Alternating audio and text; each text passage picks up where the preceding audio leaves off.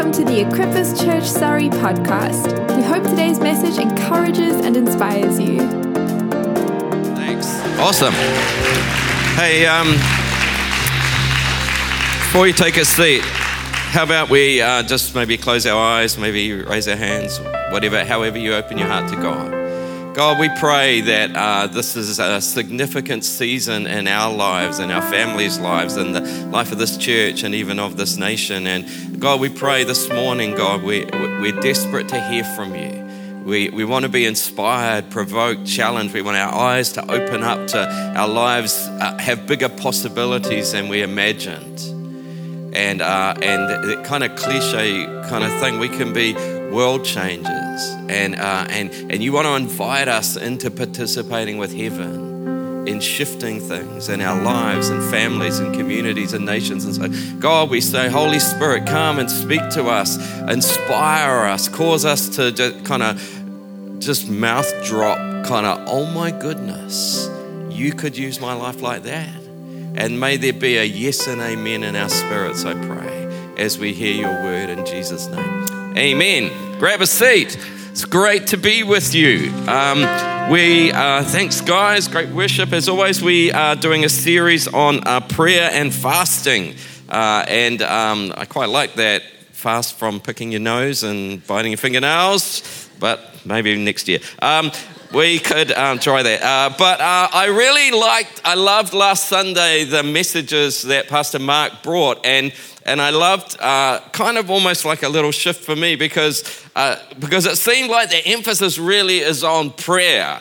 And then fasting is kind of the tool that creates space for that and almost, almost dials up the sense like I'm serious about that. I kind of spent the last few years in New Zealand, we've often done this Daniel fast, and it seems like Everyone's preoccupied finding exotic Daniel recipes and, and spending more time in supermarkets checking labels and sharing recipes and stuff. And it's like, we were kind of supposed to be focusing on prayer. I feel like we kind of lost the plot a bit. So it's been really, it was really wonderful to sense like, oh, this is 21 days of prayer. And the fasting kind of add, adds weight to the prayer. And so, um, and so I, I, I'm going to share some thoughts today around um, prayer. And, um, and I woke up this morning. This sounds presumptuous and preposterous, but I felt like this cheeky challenge from God for us this morning that he, he almost, this invitation like, what about rewrite history?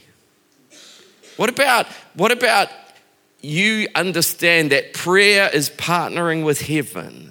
And you could rewrite history. Maybe for this on a global scale, like, you know, if you study the history of um, prayer and intercession, you'll find discussions around the place of intercession in the in like the Second World War, the Battle of Britain, later on the fall of the Berlin Wall. Actually, I was just checking before on my phone, googling, and found out this Bible college in Wales. Uh, when the Second World War broke out, every night from 7 p.m. to midnight, they would pray and, and just to go, God uses prayer to, to, some, to, to rewrite history. But, but if, if that sounds all a bit big, but God also uses prayer to rewrite the history of your life.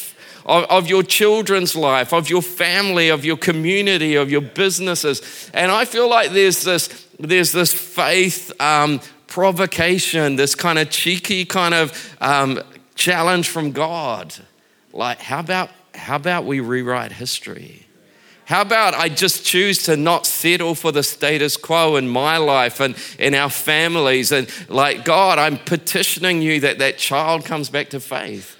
God, I'm, I'm, I, am i I'm storming heaven, asking that something shifts in my business, in my workplace, in my community. God, I, I, I'm petitioning you that something shifts in this health of this relative that, that history is not just a script that's going to unfold, but I'm invited to partner with heaven to change the script. And so, kind of, that's really uh, what I, I, I want to talk about. And, um, and to understand prayer really is so much. I loved how Pastor Mark said he's almost wanting to bring like a, a little course correction, like the, the sense like prayer is a lot more important than we have realized. And, and when you look in the Bible, that it's really the basic of a life of someone who just wants to live right with God. And so if you look in Acts chapter 10, there's this fascinating story about this non Jew, non Christian guy called Cornelius. And it just says that this at Caesarea, there was a man named Cornelius, a centurion in what was known as the Italian regiment. He and all his family were devout and God fearing. That means I want to put God in the right place in my life. So, what did he do? He did two things. He gave generously to those in need and he prayed to God regularly. It's like, oh, somehow I, I lose in the busyness of life, I kind of lose the plot. Oh, I've got my connect group and I've got Sunday service and we've got to do this and that. And it's like, no, no, the foundation of this is like, I pray and I give. I pray and I give. And, and when you go on in verse 4, then uh, he has this encounter with an angel. Like he's not even a Christian yet, but God speaks to him and, and says this the angel answered this your, the same two things your prayers and your gifts to the poor have come up as a memorial offering before God. God loves generous people and he loves people of prayer.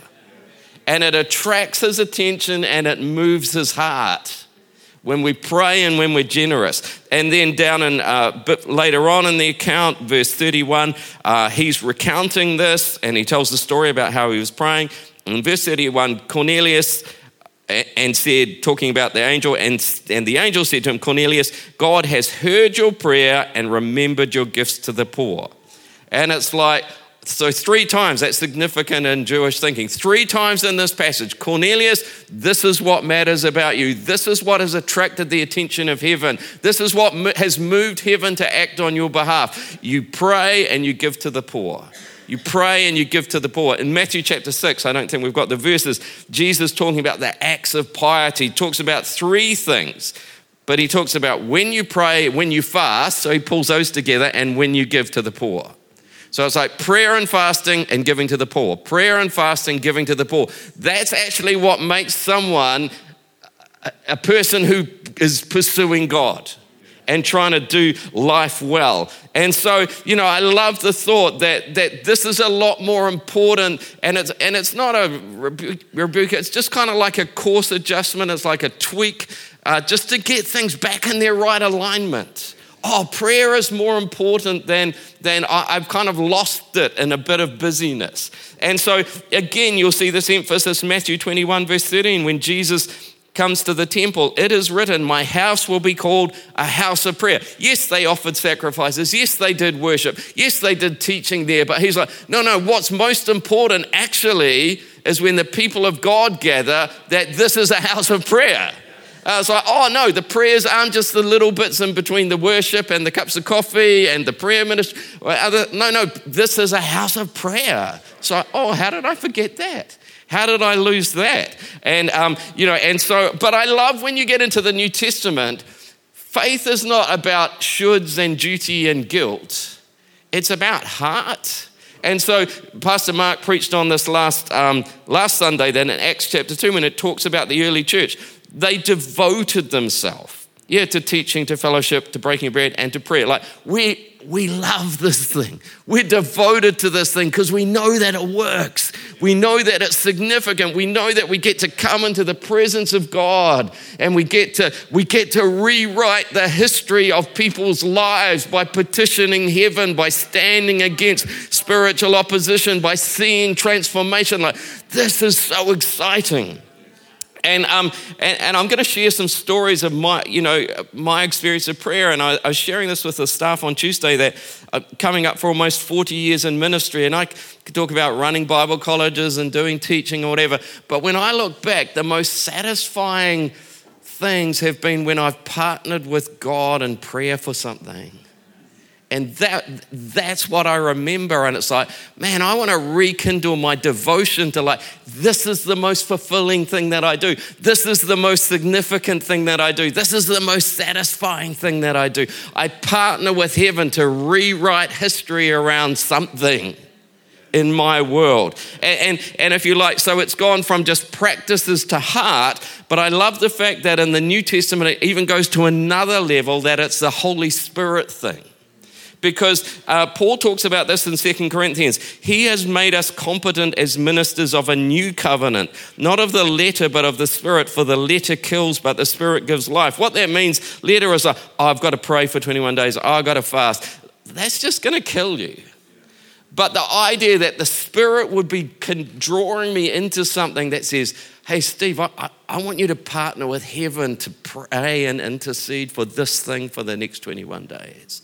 I want you, I want you to cooperate with my Holy Spirit to petition heaven, to stand against the spiritual opposition, to see something shift. It's like, man, that's what gives life. And so, you know, as we fill out these cards, I pray that when the thing like I, am believing for, I pray those are not just like the wish lists, uh, but, but those are Holy Spirit birthed passion I'm feeling like God is saying, petition heaven, storm heaven, believe for this, believe for something to shift in your world this year. And, and, and this is really the great mystery of prayer. What God wants done, He moves His people to prayer first about. Doesn't that blow your mind? What God wants done, Holy Spirit stirs in us to petition Him to do it and you go, man, and as I said, for me, those have been some of the most satisfying parts of my life. So I just want to share three dynamics that you might find yourself drawn into. These are three dynamics of prayer that I've found myself caught up in in God. And, and they're kind of like a bit like a map. They go, oh, now I can understand what's going on because I'm not really sure what this thing that I'm feeling is. But hopefully, these might provide a bit of uh, structure and guidance, and I'll illustrate them from my experiences in my life. But they come from three stories in the Bible. So the first one is this dynamic that at times you are going to find yourself with this thing, that you're going to find yourself, you're going to be petitioning the king. Like I'm standing before the throne of heaven and I'm petitioning the king for my request. And there's a famous incident in the book of Esther. She was a queen, but again, in that culture, even the, queen, the king was so far above uh, her in status, she couldn't even walk into his presence uh, on her own instigation. She had to wait for an invitation. She risked death by doing that. But there's this incident where she feels like she has to petition the king. She has to rewrite the history for her people because they're going to be executed. And she's like, I know what I need to do. I need to petition the king to change this. And so on the third day, she puts on her royal robe. She stood in the inner court of the palace in front of the king's hall. The king was sitting on his royal throne. Verse 2 When he saw Queen Esther standing in the court, this, he was pleased with her. And he held out to her the gold scepter that was in his hand. So Esther approached and touched the tip of the scepter.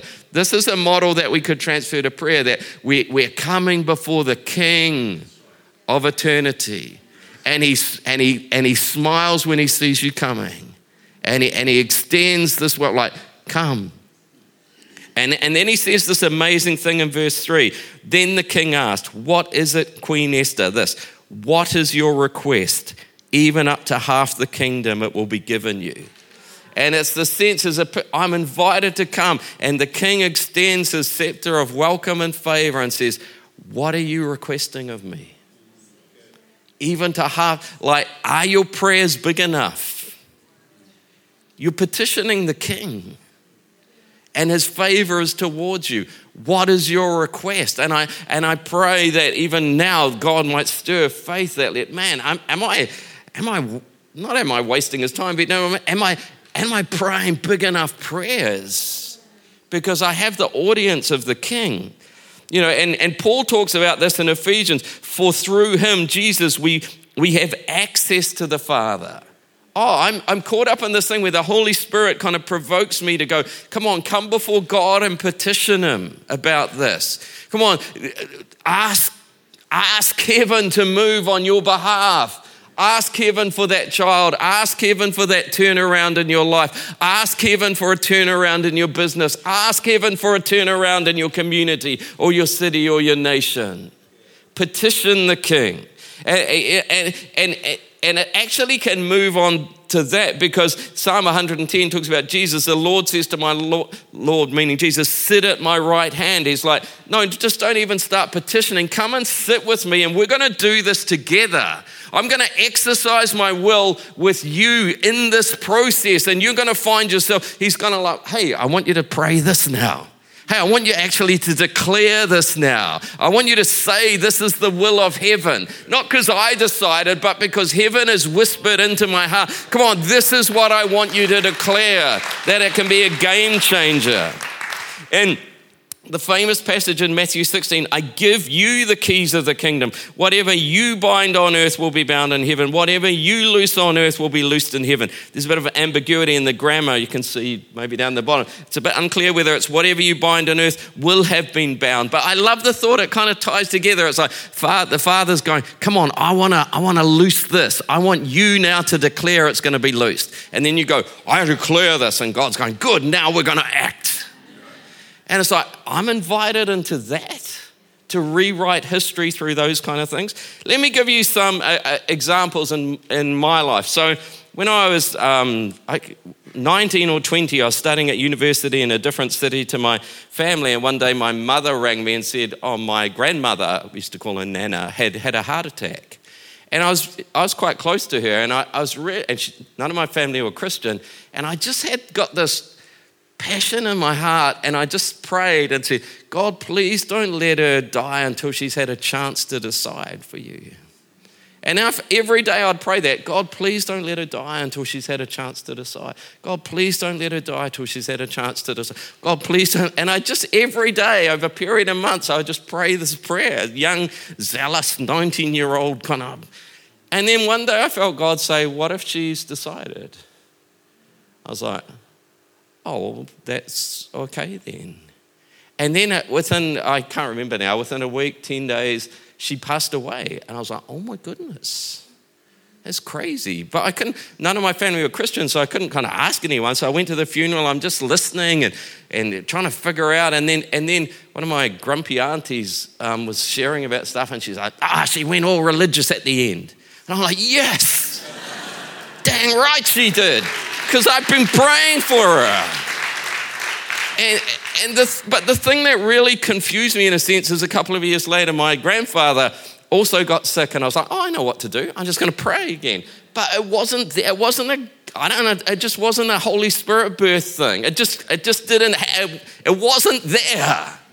And I don't understand that, but I know what I can look back at. God, God stirred, the Holy Spirit stirred this 19 year old grandson to petition the king every day for this woman who in her, in her 70s until she had a chance and something shifted. And, and I believe, I might sound presumptuous or stupid, I, I believe I rewrote the history of her, li- of her life.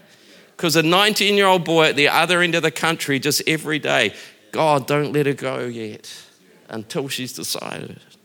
Um, I, uh, I've taught at Bible colleges for about 25 years, and people often say, Oh, don't go to Bible college, you'll lose your faith. I've only ever seen that happen once, um, and it wasn't at Bible college, it was afterwards. A, a student um, who is a lovely guy and, and been in mission amongst the urban poor, came back, studied, was involved, and, and literally became an atheist. It was about 10 years ago.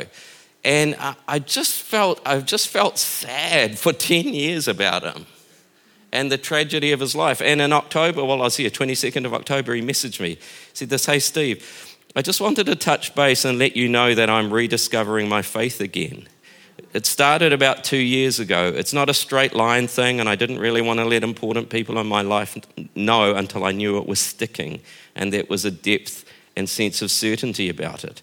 And he said this, and it's not trying to boast or anything. I'll tell you why I'm reading this in a bit later. He said, I love seeing what you're involved in, and I wanted to let you know that you are someone who was a beacon of sorts. He said this, that made the possibility of returning to faith an option, even when all the voices in my head were saying it wasn't. Thanks for that. When we were back in New Zealand over summer, I caught up with him and had lunch with him. And, I, and again, you know, prayer's a mystery. And I was like, I said to him, I, I can't say that I prayed for you for the last 10 years, but what I can say is this I held you in my heart for the last 10 years. I, I didn't write you off, I didn't give up. And I feel like I just held him before God and I held his cause before God, even without words. And 10 years later, God rewrites the script of his life. Just let that presence of God settle on. That child who's not walking with God, that family who's broken and dysfunctional. There's something about just, I'm just holding these people before God. Slightly more dramatic example Christine and I were pastors of a church for a while, um, a number of years ago, and there was a young couple who were trying to have, trying to have a baby, and um, the wife had had about three miscarriages. And I remember walking into church one morning, and um, Christine came up to me and said, Oh, she's had another miscarriage. And before I knew what I was doing, I just I marched up to this woman, looked her in the eyes, and said, I'm going to fast one day a week until you have a baby. And then you go and walk away, and it's like, What did I do? Like, what a stupid thing to do. Like, I had visions of me walking up in my Zimmer frame in 30 years, like, you know, could you release me from that prayer now? Because there's no way this is going to happen. But it was like, okay, just every Friday I'm going to fast and pray. God, give them a child. God, give them a child. Every God, give them a child. It's just this. God, give them a child. And about 18 months later, I felt something shift or break in the spirit. And I was like, it's going to happen. Not just hoping, but knowing. I know that I know that it's going to happen. And a few months later, she got pregnant. Uh, she had a little boy. A couple of years later, another boy. They got the family with two little boys. And you go, I did a lot of things as a pastor of a church, running meetings, preaching sermons. I look back and go, that was probably the most significant thing I did. There was a, a woman, young woman in our church that I simply held before the king for 18 months. And now they've got a family. That's what I mean. We, we are invited to rewrite the history of people's lives.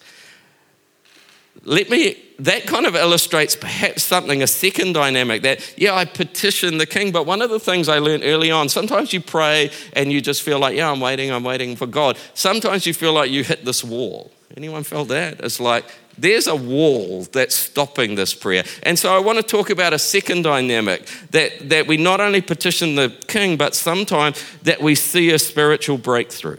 So there's a famous incident in Daniel. Is this, I hope this is helpful or stimulates some faith. But um, Daniel chapter 10. At that time, I, Daniel, mourned for three weeks. He's disturbed. He's praying about something that God has said he's going to do, the return from exile. I ate no choice food, no meat or wine touched my lips. He doesn't mention biting his fingernails or picking his nose, but he, that, that's what he did. I used no lotions at all until the three weeks were over. I just realized someone who listens to this sermon is going to have no idea what I'm referring to, are they? That was a notice. That was Esther's fault, not mine. Okay. Okay. Daniel chapter 10. That's just for the for the recording. Okay. On the 24th day of the first month, I was standing on the bank of the great river. I looked, and there before me was a man dressed in linen. He's an angel.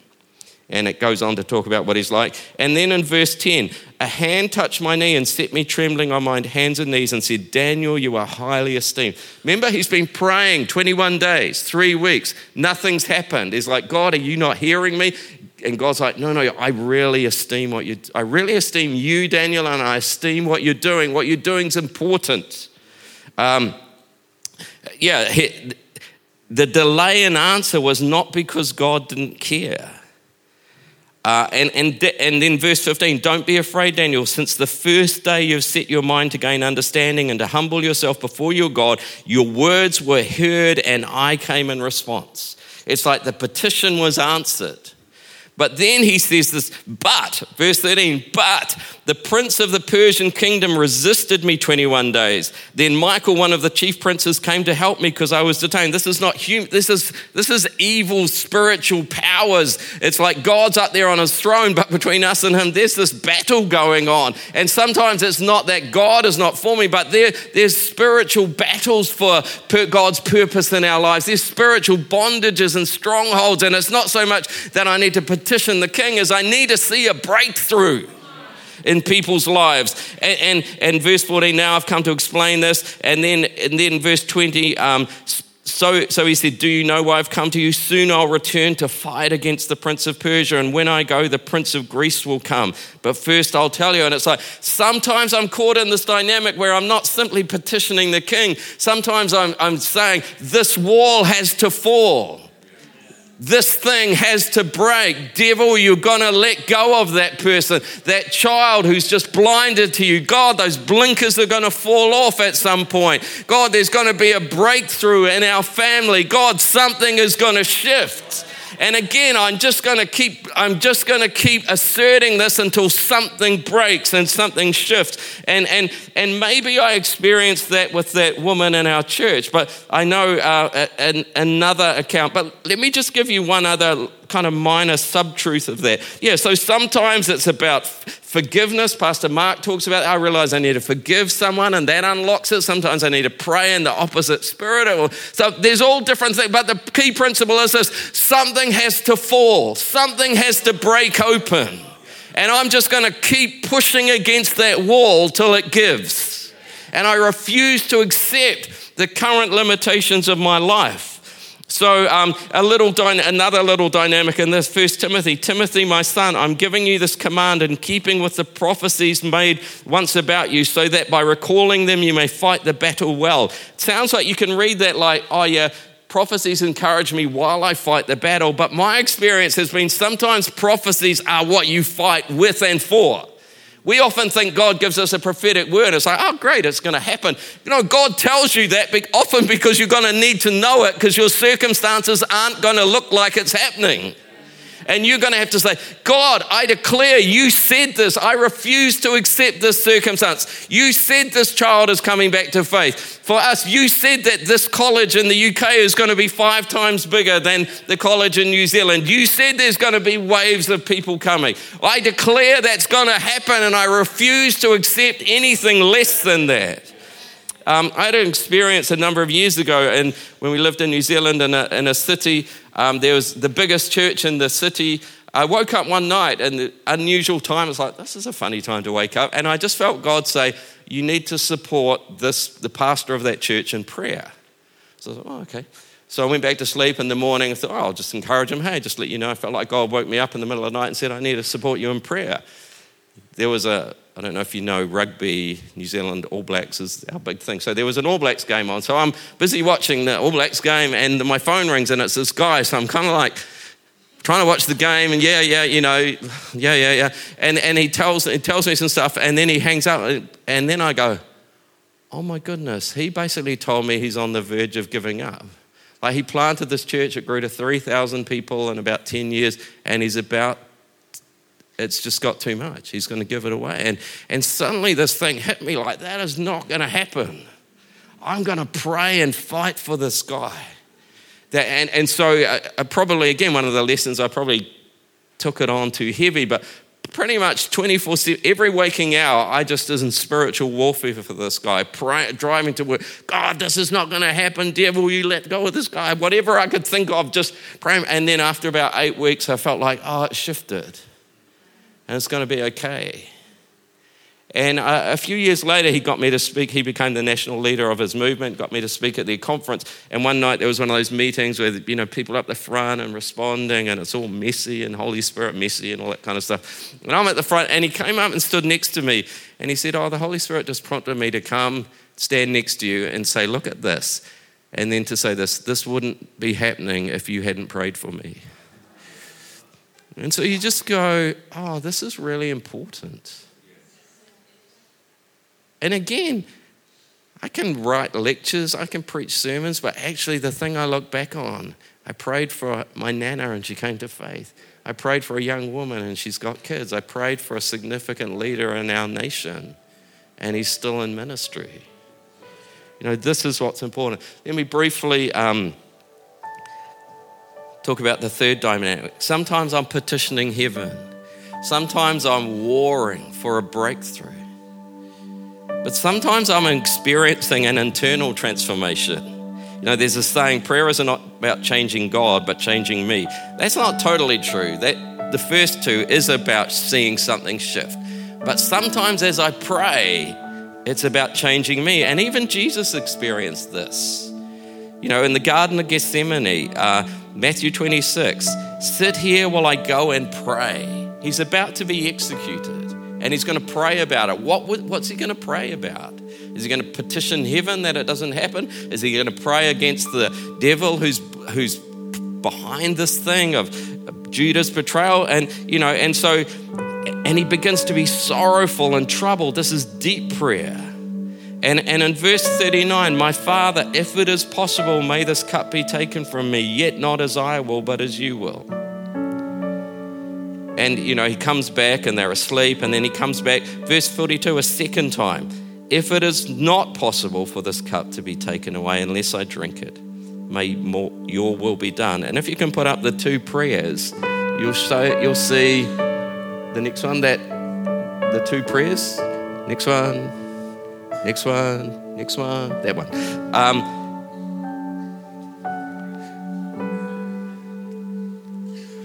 what changed? Jesus. Prayer wasn't moving the hands of the king. Prayer wasn't, in this case, seeing a spiritual breakthrough. Prayer shifted something in him.